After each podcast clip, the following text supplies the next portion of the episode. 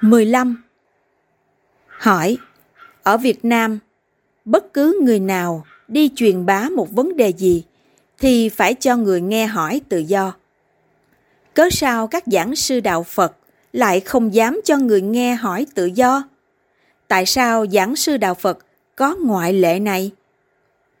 Đáp Theo luật pháp cho toàn dân được tự do tín ngưỡng tôn giáo, viết sách, vân vân.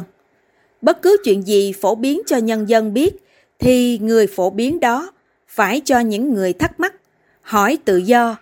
Nếu người phổ biến chuyện gì mà không cho người khác hỏi tự do thì người này bị pháp luật nhà nước cấm.